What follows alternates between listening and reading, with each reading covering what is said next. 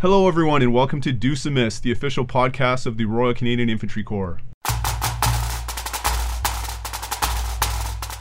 As with any after action, we start with the initial intent of why we did things. Uh, from the first episode I've ever covered, the, the intent was to bridge the gap that we were losing some people with the old medium of the Army Journal, the Infantry Journal, uh, the infantry newsletter that we had tried. Historically, there was much more of a profession of arms and military writing aspect of service life in the military. And in order for people to pass things through professional development, r- writing was a, a, much bigger part of military life. People would contribute articles uh, to things like the journals and the newsletter. Uh, th- those used to be printed uh, th- for whatever tree saving measures or other uh, cost cutting measures, those were dropped and changed to online and then we we really were at the point of saying, okay, if you want to you know contribute to military writing, you can find the infantry newsletter on uh, on an ASIMS website or something like that, and and that further reduced uh, viewership and listening. So while this was all going on, the podcast medium seemed to really explode. So that's why we got looking into that. So covering the original intent of why we launched a podcast, it seemed like a decent medium to pursue in order to get people involved in the infantry community, uh, either not serving, uh, serving as a recruiter, student, uh, going through the training system, or somebody who's already in and looking to uh, develop themselves that way.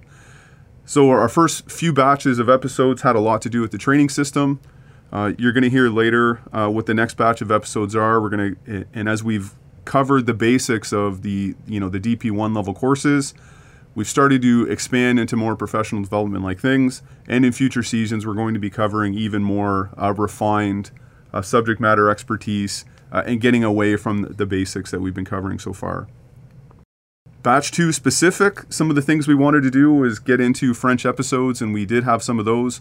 We had our first two French episodes, and going forward, we're definitely going to keep uh, aiming towards getting eventually uh, one for one episodes of, of French and English we were able to meet the aim of having more NCO content uh, on the batch as well. The, the first batch of episodes was very officer heavy. It was very much intentional to have the first episode of this batch being the ideal NCO and having the RSM with various uh, sergeant majors in as well. We still need to have the infantry DP1 soldier course in here, and we'll definitely get that in a future batch. We've also been able to, to keep it clean. That was one of the promises I made in the first episode. Uh, and, and, we have kept these to a family friendly atmosphere as promised. So hope that will definitely continue going forward. So if you're driving around and your kids are in the back, that'll that'll still be good to go. One thing that we've noticed, uh, some some of the listener feedback has dropped off somewhat in terms of Facebook posts. Uh, I, would very much encourage if you're finding out about these episodes through the, the Facebook page, either the Infantry School uh, page or the Infantry Corps account when we broadcast these a, lot of people are sending direct messages to me or, uh, or emails to me uh, through my work account for those who know me to ask questions. But again, I encourage the use of the, the Facebook medium just because it's easy for everyone else to track. So if you do have any listener feedback, questions, concerns, uh, criticisms, feel free to, to post those on the Facebook page. One of the things we did get uh, asked about well, was to clarify some of the things we're covering in the parody commercials, and I can, I can definitely do that. So uh, if you don't want to hear about the commercials, fast forward your uh, 30 second button a few times, but I will cover the commercials we've had just because I've gotten so many questions about them from people who might not get it. So, the gist with the commercials is to almost like a Saturday Night Live thing that I've always thought was funny. If you've ever watched the show, they do the opening monologue and then they skip to their, their parody like commercial. So, that's where I originally got the idea for the parody commercials. And, and the ones we've covered so far, are, a lot of them are parodies off of other podcast commercials. Uh, the first one we ever did was contour lines. So that's if you're familiar with topographical maps. Contour lines are the lines on the map that would show the elevation lines. So it's not something that you can actually buy. So the spoof of that was, you know, a line of, you can go buy a line of contour line. Doesn't exist. It's you know an old school joke of you know go tell somebody to go ask the warrant for a roll of contour line. Black Betty was a name that an informal name that we give to the inflatable mattress that used to be issued and the joke with that was you could always use it in a river crossing, but that it, it wasn't the formal issue name. But if you've ever listened to other podcasts, almost all of them have some sort of mattress ad. So if we're going to do a mattress ad on the podcast, it had to be Black Betty. Legal Boom was a parody of Legal Zoom, another very common podcast uh, advertise. it's like legal services. Like if you you know are have ever dealt with lawyers before and you're used to paying by the hour, Legal Zoom is uh, a legal service advertised on other podcasts. And for us, we did Legal Boom because negligent, negligent slash uh, unauthorized discharges are, are something that a lot of people in the military get put through the disciplinary system for.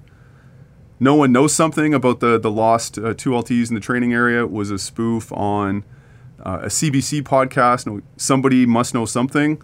So that was our effort to parody that.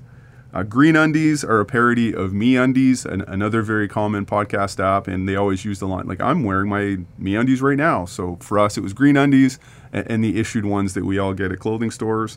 Pip Recruiter was a parody of Zip Recruiter, uh, another super common podcast app. Uh, if you own a business and you're looking to get new hires, uh, you'll probably have heard uh, ads for Zip Recruiter. So for us, we use Pip Recruiter because the new rank structure for officers has gone to pips and crowns. So pip, one pip being uh, a 2LT. So that was if you want to hire a 2LT, you would use Pip Recruiter. Uh, on the spousal episode, we did the No Life Like It ad. That's not really a parody so much as it is uh, an old school, cheesy Canadian Forces recruiting ad.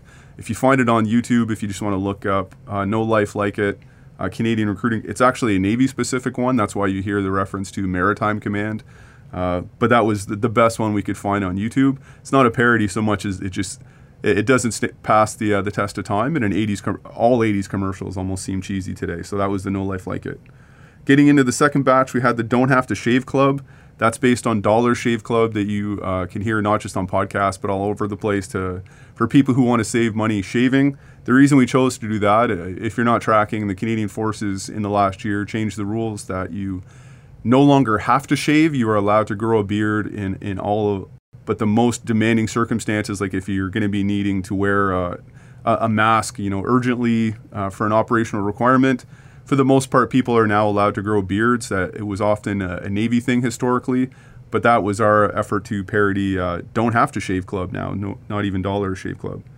Uh, the Adopt a Soldier one was uh, kind of an ongoing joke that there's better bases to be posted to than others. So I, I chose to make fun of uh, Shilo and Petawawa in this one. Uh, I've been to both. Both of them are kind of the, the, ongoing theme is that they're more remote than other places. They, you know, they're a few hours from amenities, and, the lucky Van Vandus who get to all live near Quebec City for the most part. I, I, reserve-wise, we did we didn't want to name uh, 51 different units or uh, unit locations, so we just stuck to, to Petawawa and Shilo but that's that was obviously based on the old school ads as well of uh, you know adopt a child from wherever uh, war torn country or uh, famine country. So we chose to uh, to spoof it with Petawawa and Shilo. The IMP class action that was more just to make fun of uh, class action like commercials, not even just podcast wise, but anywhere.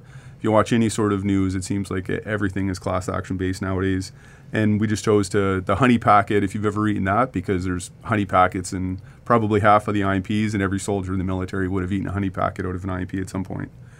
And, and the last one we covered was the uh, the red sash. Uh, that's not wasn't a parody so much as just a joke that that's the that's the name of the kit shop in the infantry school. So we had a you know if it, it's a real commercial then whatever. If you want to shop at the red sash, go ahead. But that was uh, our, I guess our one sort of pseudo realistic ad that it was for a real place, but it was more just a joke that if you've ever come to the infantry school, you've probably bought a coffee at the Red Sash. Next thing we'll do is, is, highlight a special thank you to Mike Monroe, the audio engineer, who has done all of the work behind the scenes to put these together, and Kelly Mitten, the uh, project manager, who has uh, done everything to keep me on track and manage us together. So thank you very much to Mike and Kelly. Thank you to all the guests as well who have who have shown up and whoever uh, among them are still listening. Uh, greatly appreciated. So every episode isn't just me talking, it, it is the guests that add the value. So thank you to all of them. Listenership wise, we're, we're getting to the point where we've now got several thousand downloads. So I can thank you, uh, listeners, as well. Uh, each episode is getting several hundred uh, downloads. So I can only assume that uh, a big chunk of those are probably subscribers. So extra thanks to anyone who has subscribed.